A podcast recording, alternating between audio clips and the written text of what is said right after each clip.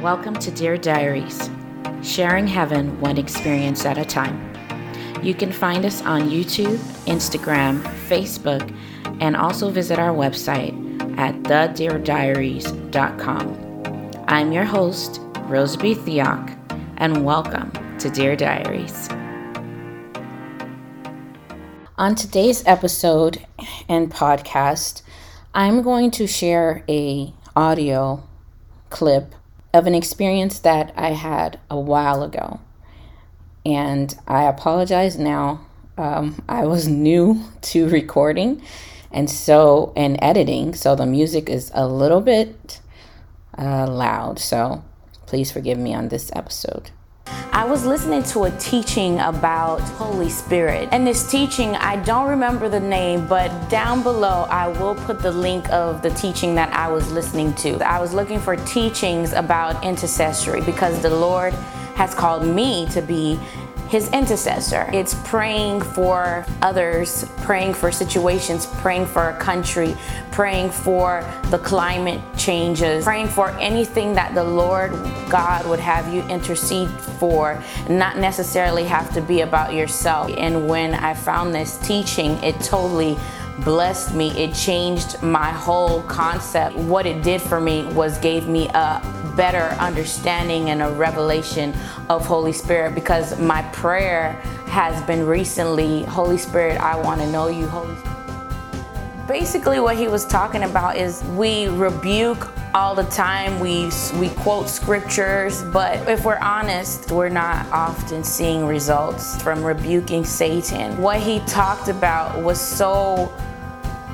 oh, he, he was just saying how the Bible is simple in its teachings and and sometimes we go and look for metaphoric meanings and look for meanings that aren't there. And he was talking about how Jesus created everything, the person who created everything. When he came into this earth as God in flesh form, he still relied on Holy Spirit to tell him, to show him what Father God in heaven was doing. And when he said that, oh man, it just really opened up levels of understanding for me. You know, I'm a singer by profession. I often pray on my way to work. That's one of my favorite times of prayer. So I said, Holy Spirit, you know, I, I need an extra couple of bucks from my tips to pay some bills. And I heard Holy Spirit say, speak blessings upon your tip jar when you get to work. Now, I don't feel like singing is really work, but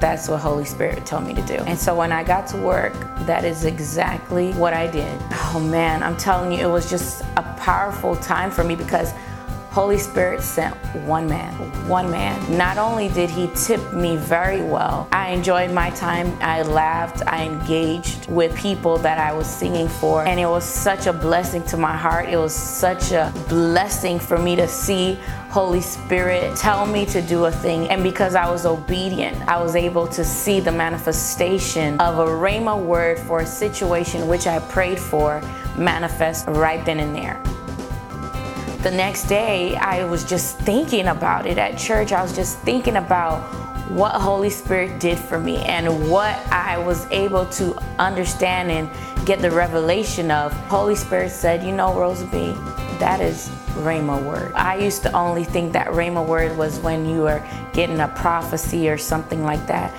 And what the teacher on that video was teaching is that even when you're praying for someone, even when you're praying about a situation, even when you're casting out a demon, even when you're raising the dead, because that's what we're called to do, even when we're speaking the word, spreading the gospel, we need to understand that we need to become students to Holy Spirit. Students to Holy Spirit because Holy Spirit is the great teacher whom will teach us all things, says the Bible and He's going to teach us the things that we need for that moment, for that person, for that situation.